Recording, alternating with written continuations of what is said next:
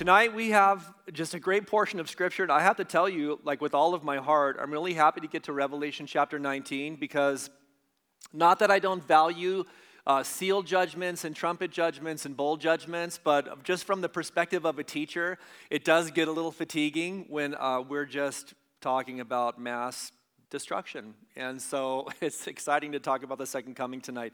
But let's pray, and uh, we have the whole chapter to deal with tonight, so we've got to get to work. Father, thank you so much, God, for your word. And we rely on your Holy Spirit, God. We don't rely on, on a, a human vessel or instrument. God, we don't mind, re, we don't rely on the intellect of a, a person. God, we rely on you. There is no understanding your word apart from divine revelation, illumination. And that's what we need tonight. God, we need it. We maybe our hearts are wide open and we just really do perceive ourselves to be in a place where we are ready to receive anything that you have for us. And yet then on the other hand, God, maybe maybe our, our hearts are just a little resistant or or Father, there's a spiritual lethargy that's crept in, or um, God, maybe unbeknownst to us, there are areas that are just sealed off to you. And we confess tonight that, that in, in all of those cases, God, we are desperate, desperate for you to speak to us tonight. We're hungry for you, God. We want to leave this place with a word, God, a word that you've given to us that, that no circumstance, no human could steal away. God, a word that would build us up and strengthen us, a word that would lift up our heads and, and fill us with hope and joy. God, a word that would revive our passion and fire for you. That's the desire of our hearts. And so, Father, we pray, be merciful to us tonight and speak to us in Jesus' name. Amen. You know, there was a recent poll that was taken, and uh, this poll, this is so interesting. It was for uh, the Christian and the non Christian. And the conclusion or the result of the poll was this the question was, Do you believe that the end is near? And that Messiah is coming back. And 66% of people across the board, both believer and non believer, said that they believe that the end is near and that Messiah is coming back. How that works out with a non believing person, I'm not necessarily sure with respect to the Messiah coming back. Uh, but I do think that there is just this sense, you know, whether you're a Christian or you're not a Christian, there's a sense that time itself is wrapping up. Like we are witnessing events, you know, unfolding around us. Uh, and this was done, this poll was done a number of years ago, so maybe even more now than, than then. Uh, but we're witnessing events that give us all just the sense that, that something big is about to happen, you know, that God is on the move. And, and tonight we're going to talk about the second coming of Jesus Christ because, uh, because I do have good news for you. He is coming back, and his coming is not that far away. It is, it is good news. It's reason to praise. And I don't know, I don't know what you came in with tonight. I don't know what heavy load you're bearing or what discouragement you were confronted with today. I don't know what bomb dropped on you. And inevitably, like, I know that there are some of us who got news about something that just maybe saddened our hearts or, or whatever the case may be. Uh, but we have good news as we look to the second coming of Jesus Christ. It is uh, interesting to contrast his second coming to his first coming and also to contrast it with the rapture. Of course, we know the rapture is when Jesus comes for his saints, the second coming is when Jesus comes with his saints. Uh, in the first coming, he came to comfort. In the second coming, he comes to conquer. In the second coming, he comes on a white horse. In the first coming, he came on a donkey. In his second coming, he is crowned with many crowns. In the first coming, he is crowned with the crown of thorns. In the second coming, he is the King of kings and the Lord of lords. In the first coming, he is the King of the Jews. The Greek word that's used for the second coming is parousia, and it means the arrival of someone who is expected to come. So we're talking about an appointment that's been set. Uh, of course, with respect to the second coming, we're not necessarily sure what that particular day and time is, but there is an appointment that's been set. Just as he was faithful to come the first time, he will be faithful to come the second time. And in his second coming, this is just a, a, just a glorious thing to consider. In the second coming, the whole sky will be lit up with the glory of Christ. Man, that is going to be. Now, my view, of course, we'll talk about this later as I answer some questions that were submitted. My view is that uh, we'll have a unique perspective and that we'll be coming with him in the clouds. And so we're not going to have really the perspective of seeing his coming, the second coming, from uh, an earthly perspective. We will be with him, but nevertheless, his glory is going to light up the whole sky. It's an interesting chapter. It's really divided into two sections. Uh, and I think that you'll see the clear division, verses 1 to 10, and then verses 11 to 21. Verses 1 to 10 really convey an attitude of praise that precedes his coming. Uh, and I have just a great appreciation for this reality. There's no doubt uh, that the revelation could have gone from the destruction of economic, religious Babylon straight into the second coming of Christ. But not that this is a parenthetical, uh, but it is like a beautiful precedence that before his second coming, there is just an absolute tremendous amount of praise in the heavens. And really, I do think that this praise culminates the, the judgment and the justice of God as we've seen it poured out uh, through the seal judgments, the trumpet judgments, like I mentioned, and the bowl judgments, all culminating in Revelation 17 and 18 with the destruction of the one world religious system and the one world economic and political system. And we know that part of the praise is connected to the unfolding of these events and the expression of God's justice because these are the things that uh, the host of heaven actually gives God praise for. It's going to be very specific. So, as we're wrapping up the judgment and the justice of God, you know, it's kind of been, in a sense, maybe a little bit beleaguering as we've taken our time really considering the depth of God's wrath. Uh, but as it culminates, there is an expression of praise that kind of closes out that whole section, which would have been chapter 6 to chapter 19. And then, before we get to the second coming, the judgment of the nations, the millennial kingdom, the great white throne of judgment, the new heavens and the new earth, and the consummation of all things as God makes all things new, there is all of that preceded by praise. You guys know how important praise is in your life, right? You know how important praise is in your life. We're going to talk today uh, a little bit about what heaven teaches us about praise. And you know, as you consider verses 1 to 10, we're going to handle the whole chapter, God willing, tonight. But as you read through these verses, you're going to notice that there are a variety of different entities that are expressing praise to God. Uh, there is praise that comes from a great multitude, from the 24 elders. Uh, there, is, there is a voice from the throne of God that teaches all people to praise. Uh, again, there is the great multitude expressing praise, and then the angel, there is an angel that teaches John to worship God and God alone. So check this out with me in verse 1 of chapter 19. After these things, I heard a loud voice of a great multitude in heaven saying, What do they say? Yeah, say it like you mean it. That's better. Alleluia, sal- salvation and glory and honor and power there's a lot of ands, like we could stick more ands in there, belong to the Lord our God.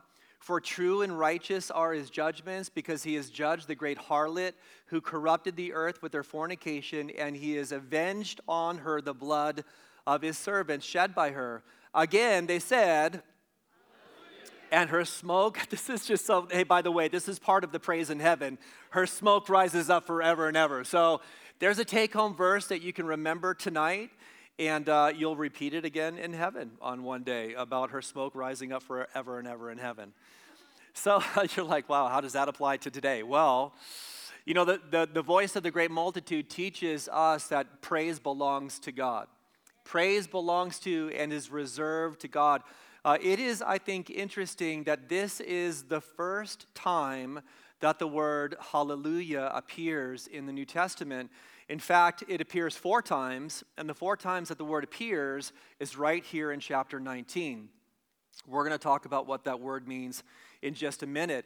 But there is, a, you, you can kind of catch the, the pathos of uh, the sentiment behind this. There is a celebration, right? There's a celebration. I, I, mentioned to you that this, this piece of praise is tied to the culmination of God's wrath being poured out so extensively. And as all of this is being wrapped up, and we know a little bit about like the feeling of that because we've kind of endured the reading of God's wrath, there is this tremendous expression about celebration. And I think that the first thing we learn about praise is praise for sure is about God.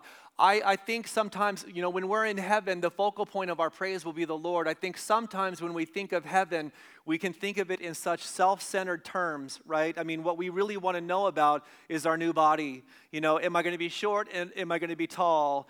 Um, am, am I going to be lean and mean or you fill the blank in? Am I going to have hair or, you know, the alternative.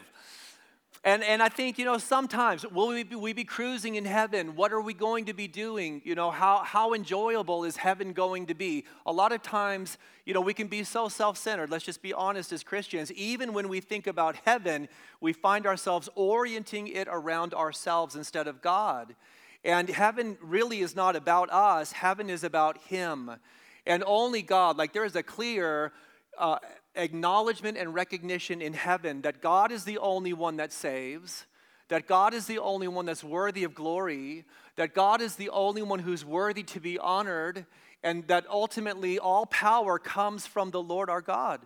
Look, I think that we, we know that in some sense, but, but the fact is, we even ourselves can get a little confused in the world that we live in because, because not only do we sometimes orient heaven around ourselves, we orient this life around ourselves. Sometimes we think that salvation is a function of our own efforts. Sometimes, as we serve God, you know, it's not always about the glory of God and the honor of God. We like to steal a little of that ourselves. Sometimes we think it's our efforts or our abilities or our capacity and network or our creativity that that causes the work of God to be accomplished, well, there will be no question in heaven. That's all I'm saying to you. There will be no question in heaven. I mean, when we are there, it will be definite, it will be definitive that all of this is a function of God and His doings. And then, in addition to that, we recognize a, a phrase that was conveyed already a number of times, and I've kind of, I've kind of hammered this nail a number of times because I just think it's so important. You know, as the great multitude, and uh, we're talking about millions and millions, maybe hundreds of millions of beings, the great multitude definitely representing the church of God over the course of time, Old Testament saints. Uh, included in that may be angelic beings. We've talked about the variety of different angelic beings, the host of heaven itself, and so we're talking about just a massive number of people making this declaration or angelic beings. Uh, but one thing also that they acknowledge is that every judgment of God has been true and righteous. Every single judgment. And of course, this particular aspect of God's judgment is tied to uh, the recent expression of judgment on the harlot, that one world system that was established by the Antichrist. But I think it's important for us just to mention again that everything that God does is true and righteous. And, and I think it's important for us to remember that because the adversary is always conveying to the world and even to Christians sometimes that, that God is unfair. God's unfair in his dealing with, with humanity. There's always this question that somehow God has left something out. And of course, you know, this has been the lie of the devil from the very beginning. Uh, this is what he said to Eve. You know, this is the, what really what's happening here. First of all, has God really said that? And then not only that, but the truth is this: God's been holding out on you. God's not playing fair because God knows that in the day that you eat of the tree of the knowledge of good and evil, you will be just like Him. And so there's this there's this constant idea that is perpetuated by the adversary that somehow God in his dealing with humanity, God in his dealings with humanity is, is acting in an unfair, unjust way. And there's just this reiteration again that everything that God does is true and righteous. So the voice of the great multitude teach us number 1 that praise belongs to God. Then we see in verse 4 what the 24 elders declare. The Bible says in verse 4 and the 24 elders and the four living creatures, they do what they always do. They fall down and they worship, they proskuneo, they give uh, affection and adoration and reverence to God. They worship God who sat on the throne, saying, What do they say? That was really pathetic, all right? I mean, I'll tell you guys, you're not ready for heaven. If, you, if you're wondering, like, Lord, why are you holding out? Why, why, why have you not come back? Well, I'll tell you because you are not ready, okay? So let's try it again. All right, do you guys know what hallelujah means? All right, Hallel and Yahweh, it's a compound word. It means praise Yahweh or praise the Lord. And then amen means so be it or let it be established or we all collectively as one are in agreement. When we say, when we're praying together and you say amen to someone's prayer, what you're saying is, I am in agreement with what has just been prayed. So next time someone's praying, make sure they're praying according to the will of God before you say amen all right? The word praise means to honor, to esteem, to commend, and cherish God through declaring truths about Him. Let me just say it again. When you praise, right, we just had a time of uh, praise and worship. They, they are distinct words that convey two different things, but praise means to honor, to esteem, to commend, and to cherish God through declaring truths about Him. I love this aspect of uh, our time of singing to the Lord. You know, to really focus in on who God is and to commend Him and to, to declare those truths about Him as we sing to Him. In fact, this word praise comes from a French word that means to prize. So when we praise, we are prizing God, we are expressing an estimation of His value. Somebody said this about praise praise is the soul in blossom. Man, I, I thought that was just so good. I, I don't know where we were at. Rachel and I were, I just got back, so I have jet lag. And just give me some grace. I don't remember where we were, but we saw a rose. Where was it, babe? Okay, I didn't hear that. She has jet lag too. So But I saw a rose, and, and we saw a rose. It was beautiful, and I normally stop and smell the roses. This one was like really close to the ground, and so I wasn't to spend the time bending over to smell the rose. But, but you know, a rose in full blossom is beautiful, it's fragrant, right? It emits this uh, extraordinary fragrance that is so, is so pleasant, it's so pleasing. And I think that's what happens when we praise God. We're like a, a fragrant blossoming rose to the Lord. There's this beautiful thing that, that is coming forth from us. You know, it doesn't necessarily mean that, that we're happy about the circumstances of our lives. It doesn't necessarily mean that we're on the top of the mountain. We might be in the valley of the shadow of death. Sometimes those, those are the most meaningful moments of, of, of praise to God.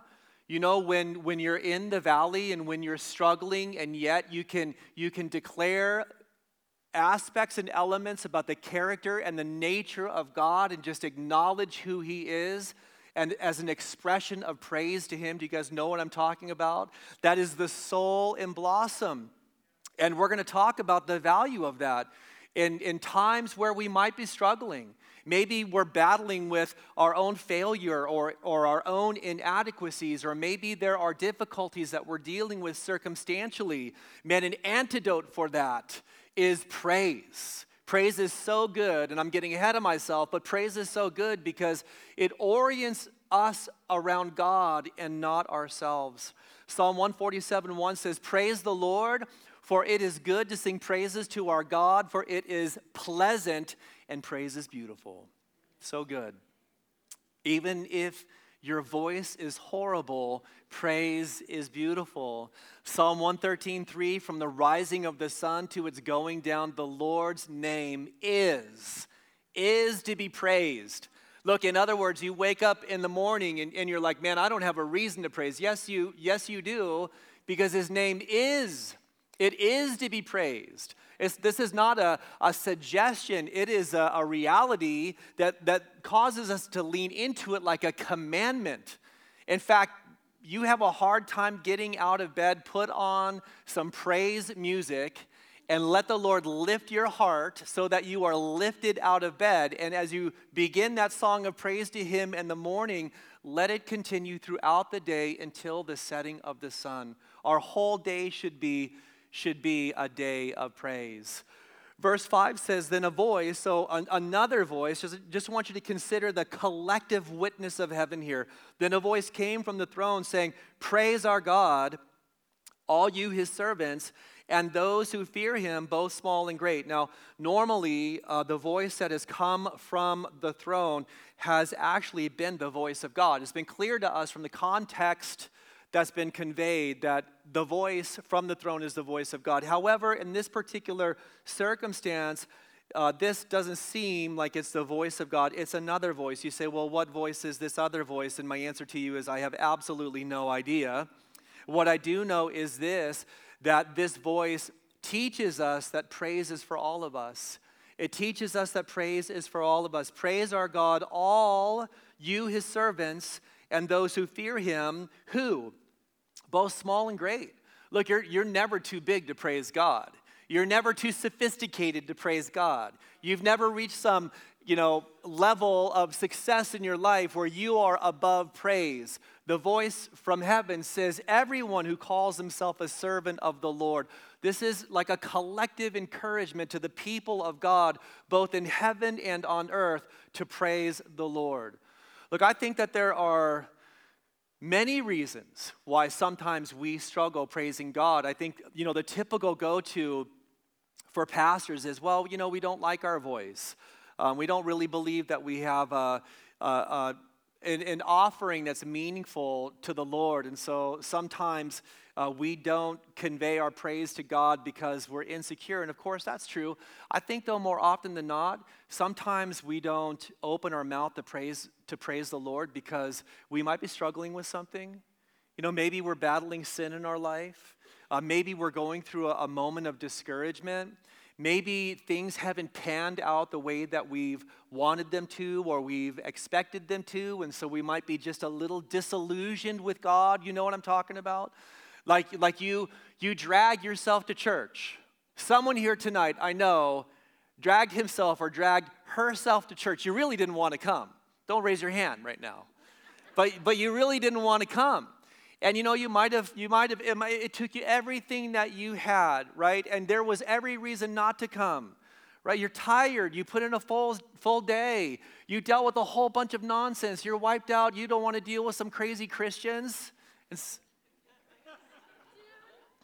you know, because there are a few of those in our church.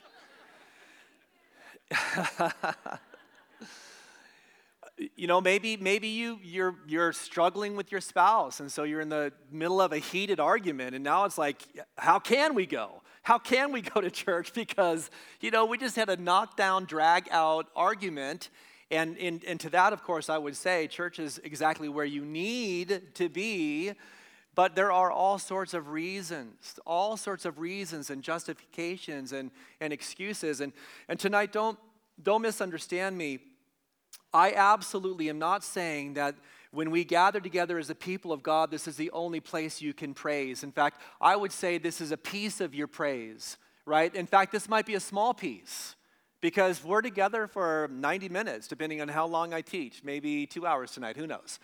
But we're, we're together for a very short period of time. And so, of course, you know that this is true. Your, your, your bedroom is a place of praise, your kitchen is a place of praise, your garage, your man cave. Your man cave. Your man cave is sanctified to the Lord. You understand what I'm saying? It is not a place for you to escape from God. It is a place for you to dedicate yourself to God. Your man cave is a place of praise. Your car is a place of praise. when you go for a walk, that is a place of praise. When you're riding your bike, when you're when you're out with your kids, when you're on the soccer field or the baseball field, all those places are places for praise. And you know what? When you when you set yourself to have a disposition of praise, all of a sudden your the vista opens to all of the opportunities. You see what God's doing, even in the smallest thing, and it leads you to praise. The Bible says in Hebrews 13 15, therefore, by him, let us continually offer the sacrifice of praise to God that is the fruit of our lips, giving thanks to his name. Man, that is just good. How often is it?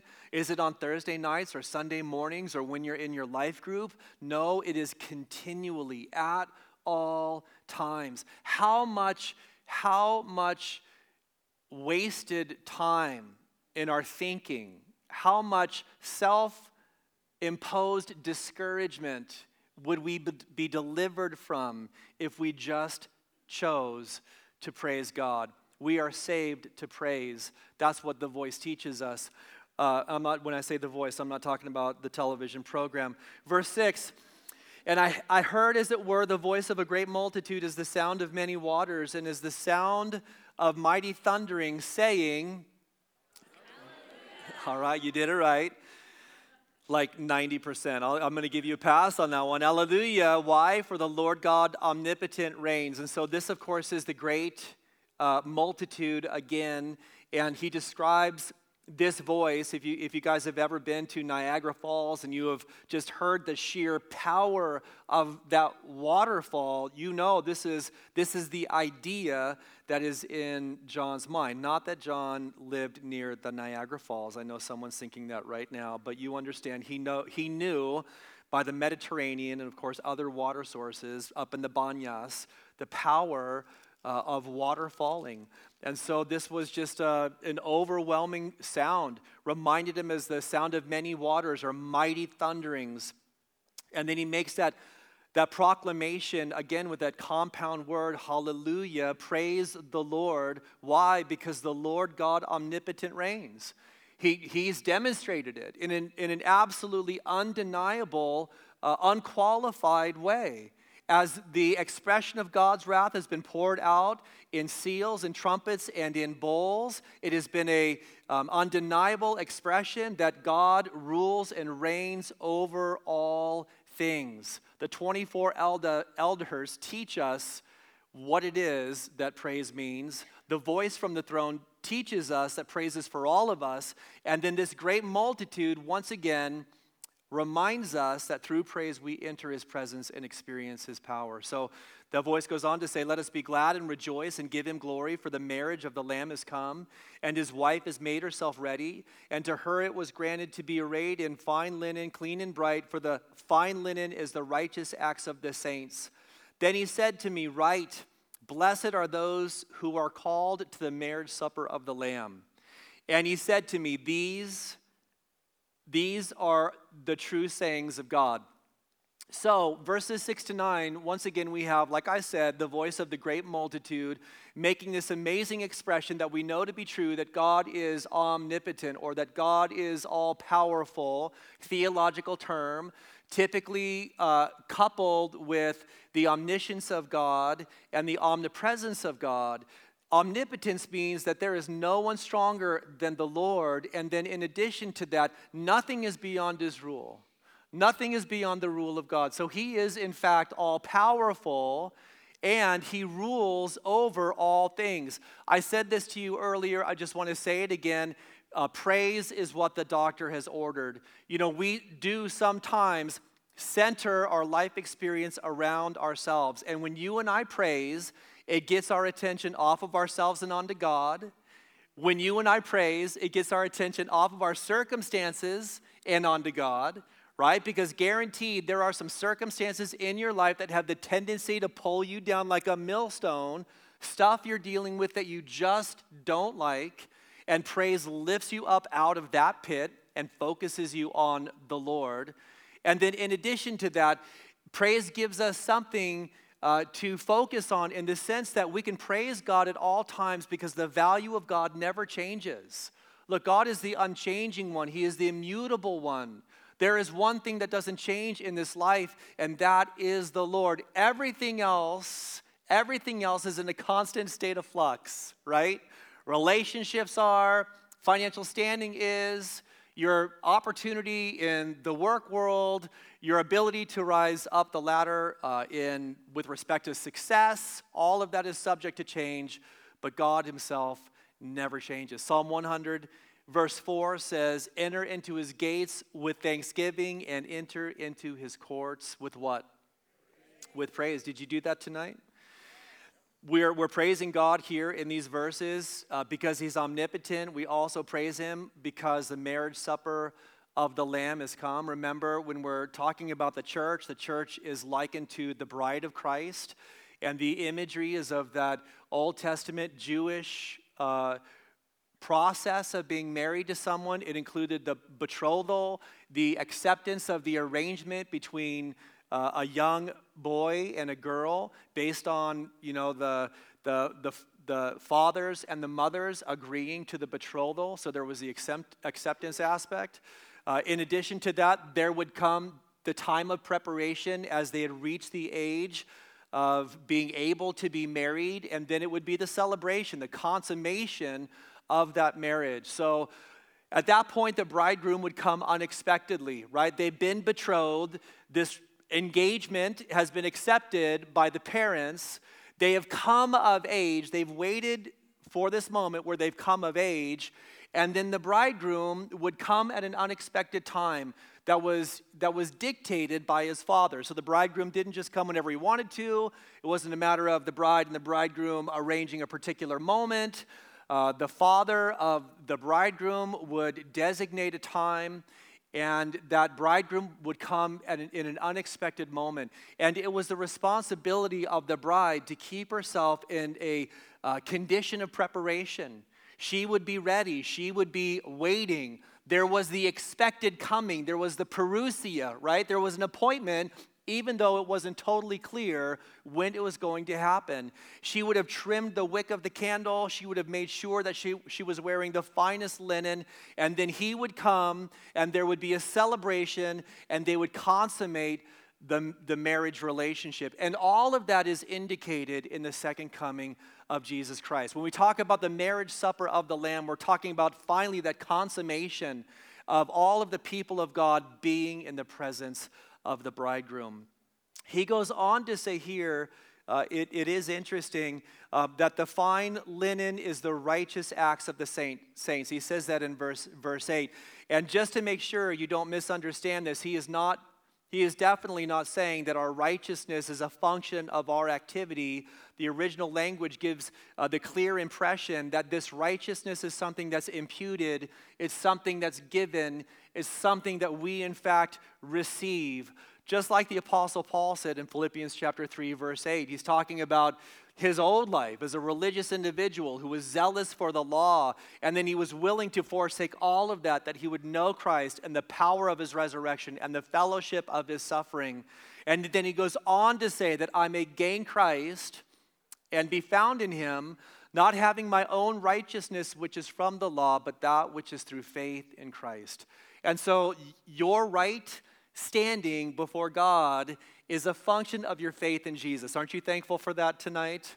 Aren't you thankful that it's not a function of your, your perfection or you know, your, your church attendance uh, or your faithfulness in, in devotions or how consistent you are in, in attending your life group, or aren't you thankful that your salvation or your righteousness is not a function of how many people you lead to the Lord? You know, like I'm saying all of these things, and it might seem to you to be kind of just hyperbole, but the reality is this in many churches, they've created a works oriented salvation that is dependent upon your performance.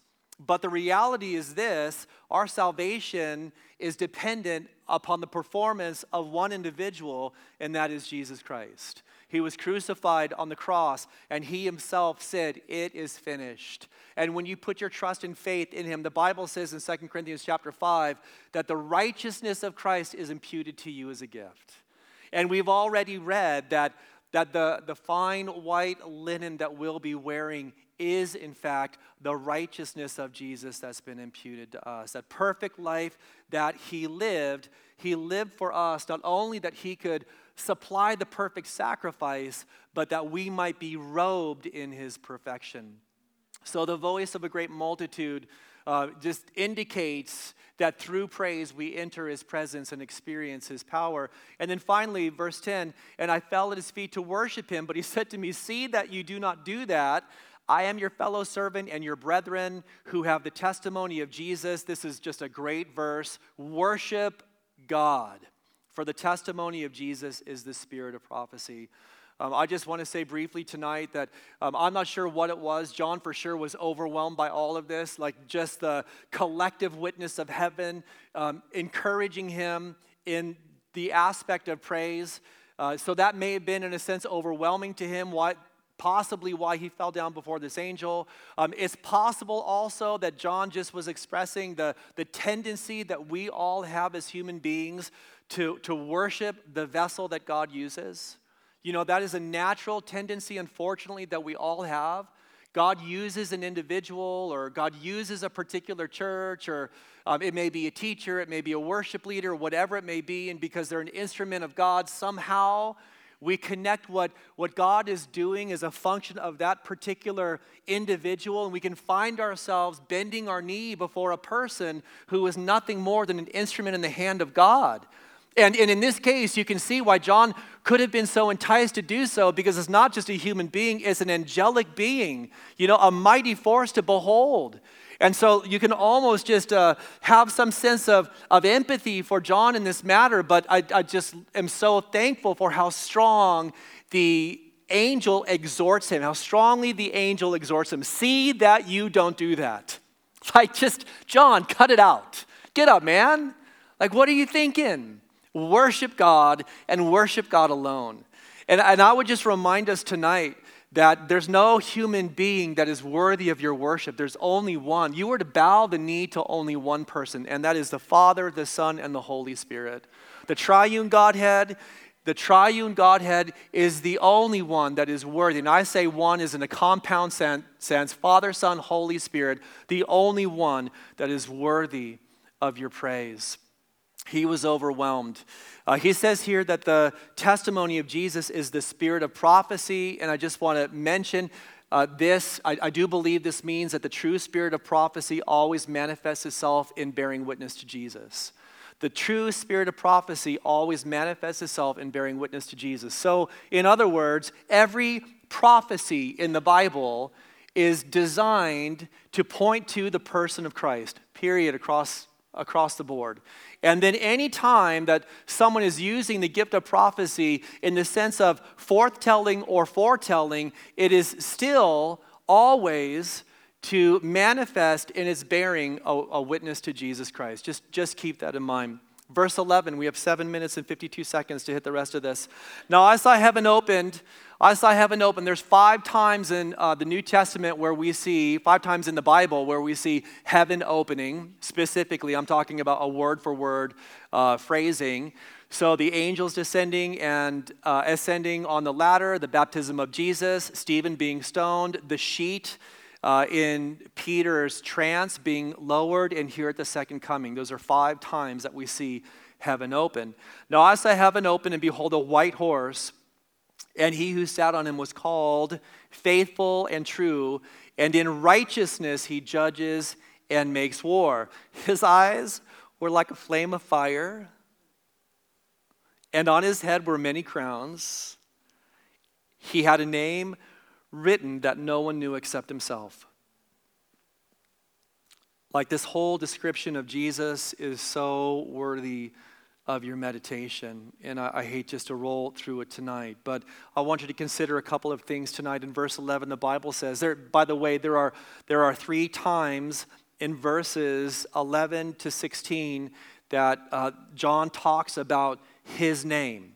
And so the first time, this is what John says. He says, he had a name Oh, that's the second time. Sorry, hang on a second. Uh, this is jet lag. It's not my fault.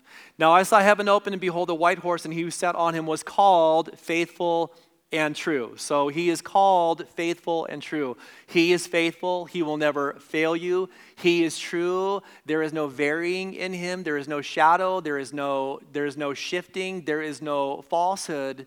Um, and in righteousness, he judges and makes war. We talked about what uh, it means when the Bible says his eyes are like a flame of fire. He sees through all things. And then, in addition to that, I would say that it also means his eyes burn with love for you.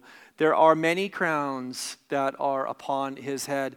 And the word crown, of course, here is diadem, not Stephanos. And this was the word that was used for a king.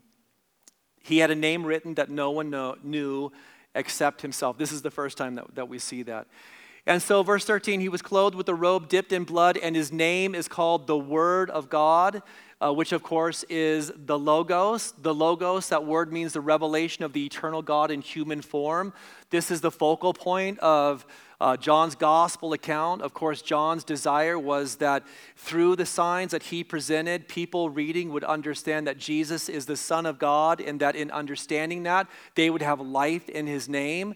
And so he ties the Son of God to the word logos. He is the Word of God. In the, in the beginning was the Word, and the Word was with God, and the Word was God. We beheld his glory as of the only begotten of the Father, full of grace and truth. And the Word became flesh right? This is the, the piece of manifestation, the personal revelation of God through his only begotten Son, and the Word became flesh, and we beheld his glory. And so, again, John goes back to that gospel expression of who Jesus is uh, through the use of the word logos, the expression, the visible expression of the Father. Verse 14 And the armies in heaven, clothed in fine linen, white and clean, followed him on white horses. Now, out of his mouth goes a sharp sword that with it he should strike the nations, and he himself will rule them with a rod of iron. He himself treads the winepress of the fierceness and wrath of Almighty God. So, like I mentioned as we started this study tonight, the first time he came to comfort, the second time he came to conquer, the first time he came on a donkey, the second time he comes on a white horse, the first time he came to bring peace, the second time he comes to bring justice, the justice of God. And so we have the culmination of the great day of the Lord. He tramples out, this is Old Testament terminology, he tramples out the winepress and the fierceness and wrath of the Almighty God. You know, I, I, love the picture of Jesus carrying the lamb around his shoulder, and it's important for us to, to recognize and realize that he, of course, is the shepherd that loves us like that, but he is also the lion of the tribe of Judah, right? He is not to be, he is not he is not to be, I can't think of the word right now, but you know what? Don't mess with him. That's all, all I have to say. Don't mess with him be, because he can handle business. Verse 16, and he has on his robe and on his thigh a name. This is the third time we see it King of Kings and Lord of Lords. This is an expression of his royalty. So, so he is faithful and true. He is the Word of God. He is also the King of Kings and the Lord of Lords. There is no one greater than him.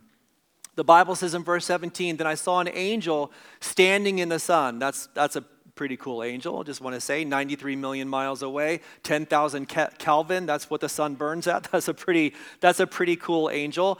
And he cried with a loud voice saying to all the birds that fly in the midst of heaven, "Come and gathered together for the supper of the great God. So we have two suppers in chapter 19. We have the marriage uh, feast or the marriage supper of the Lamb, and then we also have bird dinner. That's what this one's called. In, in the original language, it's called bird dinner. No, it's not, but you know what I'm saying. He is a warrior. He's greater than his enemies. The Bible says in verse 18 that you may eat the flesh of kings, the flesh of captains, the flesh of mighty men, the flesh of horses, and of those who sit on them, and the flesh of all people, free and slave, both small and great. And I saw the beast, the Antichrist, the kings of the earth, and their armies gathered together to make war against him who sat on the horse and against his army. So I just want to remind you, we're talking about we're talking here about the valley of Armageddon. We're talking about the great battle of Armageddon. Um, if you've been to the to Israel with me, you've been to the valley of Jezreel.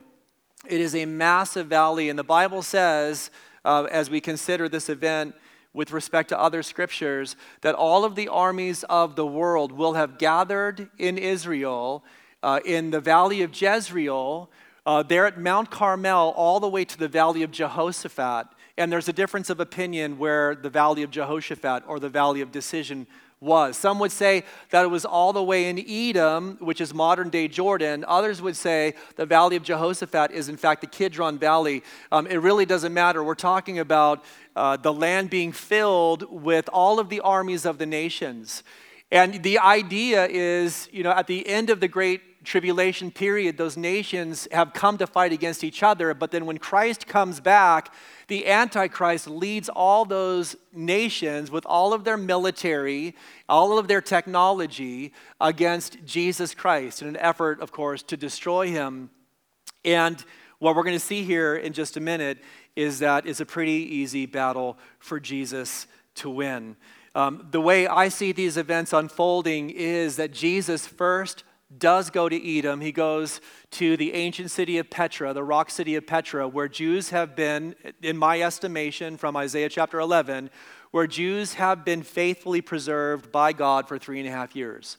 Remember, after the abomination of desolation, uh, the Jews who were living in Judah at that time uh, flee to a, a, a, city. They're carried on the wings of an eagle, eagle by God's grace and they're preserved in a city for three and a half years.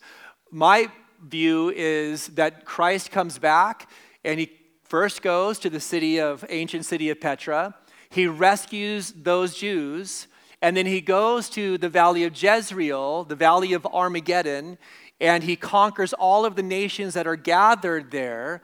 And then he goes ultimately, Zechariah chapter 14, verse 4, to the Mount of Olives, like any conquering king historically would have done, and he presents himself once again, right? I mean, your, your mind's thinking, well, he did that once at the triumphal entry.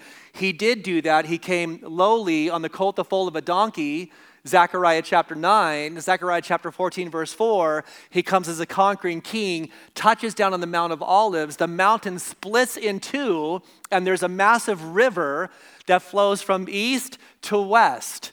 And the, the, the river that flows to the east goes down through the Jordan River into the Dead Sea and causes the Dead Sea, which is, which is called the Dead Sea because it's got no life in it, nothing lives at the Dead Sea. It causes, this river causes the Dead Sea to be teeming with life. And so, man, I think that's awesome. Can, can you say amen to that? Like, that's, I think that's exciting. And so, that, that I think is how these events play out. The Bible says in verse 20, then the beast was captured, and with him the false prophet, who worked signs in the presence, in his presence, by which he deceived those who received the mark of the beast and those who worship the image. These two were cast alive into the lake of fire burning with brimstone. So he goes to Edom, rescues the Jews that were safely preserved by God in the city of Petra then comes to the valley of Jezreel. All, maybe, uh, like, there's some indication that there are over 200 million soldiers with all of their technology and armaments gathered here in this valley. They point everything at Jesus. And um, the first thing Jesus does is he captures the Antichrist. I love the word capture for some reason, right? I mean, it's just so intentional. He captures the Antichrist, captures the false prophet, and he cast those two alive into the lake of fire burning with brimstone. Listen, when we talk about hell, uh, hell really is, the, from my point of view, it is the lake of fire that's burning with brimstone. This is the ultimate destination for all who have rejected the sacrifice of Christ on the cross. It is a place of eternal punishment. Right now, it is empty. The first individuals that will, in fact, be cast into the lake of fire, this eternal place of punishment. The first two to be cast into it will be the Antichrist and the false prophet. And then, verse 21, you say, well, where are all those souls held to, in, in, until then? And that's for a study for another time. Verse 21 And the rest were killed with the sword which proceeded from the mouth of him who sat on the horse, on the horse. Uh, and all the birds were filled with their flesh. That's the, that's the verse we're ending with tonight, right there. And all the birds were filled with their flesh. So, so I just want to say tonight the power of the word of Christ, right? The power of the word of Christ. That, that sword that goes forth from his mouth, like I've mentioned to you before, this is a Thracian sword. It's a long sword, able to deal a death blow with one swing. I just want to remind you that his word is powerful enough to create the heavens and the earth. His word is powerful enough to curse the fig tree. His word is powerful enough to calm the wind and the wave. And his, his, his word is powerful enough to win the victory here over all of the nations that have come to fight against him. And in addition to that, his word is powerful enough to deal with any issue that you have happening in your life tonight. His word is powerful enough. Maybe tonight, maybe tonight you need the Lord to speak Peace be still. Maybe it's not the raging circumstances of your life, but man, your heart is just overwhelmed with turmoil. And you need that word from the Lord that would just console you and bring the, the, the soothing comfort of the Holy Spirit. He can do that to, to your heart tonight. Maybe tonight you need the power of His Word to break the chains of sin in your life. Maybe there's just things you've been addicted to that you've not been able to free yourself from. I want to encourage you this evening. His word is powerful enough to set you free, to open that prison door, to break that chain. Maybe tonight, the truth is you've never put your trust and faith in Jesus Christ. You need to be saved. Faith comes by hearing, and hearing by the word of the Lord. And it is the gospel that has the power to save you and to rescue you and to deliver you. Listen, we've considered tonight that when we stand before God, it certainly will not be because of our own righteousness. It won't be because of the things that we've done. It will be because we put our trust and faith in the things that He has done. And so tonight, maybe your soul needs saving. You know, I talk a little bit about the lake of fire that burns with brimstone, that eternal place of punishment. And, and in your heart, you're just a little concerned, you're a little afraid. That fear can be dealt with tonight if you would just put your trust and faith in Jesus Christ. You could leave this place with the assurance of everlasting life, not because you've saved yourself, but because He, in fact, has saved you. Let's close in prayer. Father, thank you so much. Thank you, God, that, that you are mighty and powerful. There's no one like you, and you're worthy of praise. Thank you tonight that we can see the effect, the effects of the power of your word displayed all around us. And God, we confess tonight that in some manner we need the power of your word demonstrated in our lives.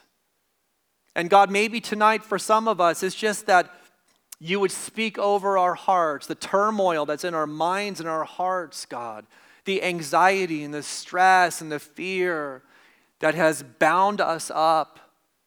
God, that we would be loosed from that tonight. That you would, Lord Jesus, speak those, those mighty words, peace be still. And that as we choose to be anxious for nothing but to pray for everything, that the peace of God that surpasses all understanding would surround, would be like a sentry around our hearts. Maybe tonight, God, there's just, there are chains that have bound, bound us, and we need to be loosed. We need to be loosed from them. We pray that we would trust in the power of your word tonight and that, that even this evening there would be the breaking of chains. And tonight, for those of us who have yet to put our trust and faith in Christ, we pray that this would be the night this would be the night where once and for all a decision is made. And that this would be an evening where even all of the angels in heaven rejoice. Tonight, as we're, as we're just closing in this moment of prayer, there's an opportunity for you to act upon what you've heard. And it is good to hear. It is good to hear. But it is the expectation of God that with hearing, there's going to be a response that you're going to say yes and amen, that you're going to be in agreement with what God has said, what God has spoken to you tonight, that there's going to be an embracing of God's word in your life, that the word's not just going to bounce off a hardened heart or be choked out by the cares of this world, but tonight that the revelation that God has given to you, and He has spoken to you, and you know it, that you would receive it, that you would respond to it by, by embracing it and aligning your life to it. That's what it means when you say amen. And so tonight, maybe you need to take that step of faith and trust in Christ for the very first time. And, and tonight, if this is you, I want to pray for you right where you're sitting. Our eyes are closed, our heads are bowed. I'm going to ask you to raise your hand tonight. Is this you?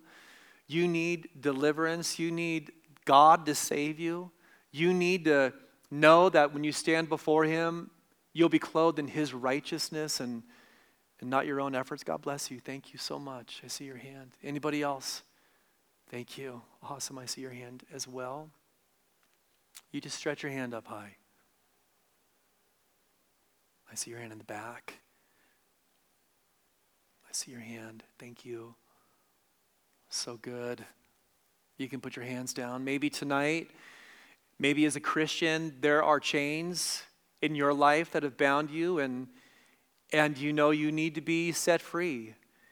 Tonight, would you just raise your hand in an, acknowledgement that you're going to embrace what God has spoken to you tonight and you're going to stand upon the power of His Word to bring that deliverance that you need? Tonight, if this is you, stretch your hand up high. I want to pray for you. God bless you. Thank you. Thank you. I see your hand and, and yours, and I see your hands. Thank you so much. God bless you guys. Tonight, maybe as a Christian, you know you just you you've been in turmoil and I, I, get, I get what this is like because I've been there myself. And you just want to receive the consolation of the Spirit of God speaking over your life. Peace be still. Tonight, if this is you, would you raise your hand? Awesome. Thank you. God bless you guys. All right, you can put your hands down. Let's all stand together. And Lord, we want to thank you and, and we want to praise you tonight for your faithfulness that you've spoken to us and, and you're good. God, you your steadfast love, it never ceases.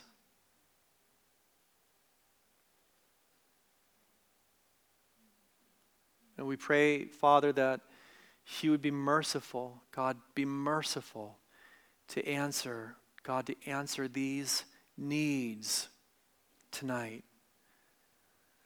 Tonight, right where you're standing, I want to lead you this evening in a very, very simple prayer. And, and God knows the need that you have. Maybe tonight is for salvation or the breaking of the chains of sin, or maybe tonight it's just the, the fresh moving of God's Spirit over your heart and mind and, and that supernatural peace that passes understanding. And just want to lead you in prayer tonight. And I want to really strongly encourage you to pray with an anticipation. Look, when you approach God by faith, He has bound Himself to be faithful to answer your request. As you are asking according to His will, He will be faithful to supply.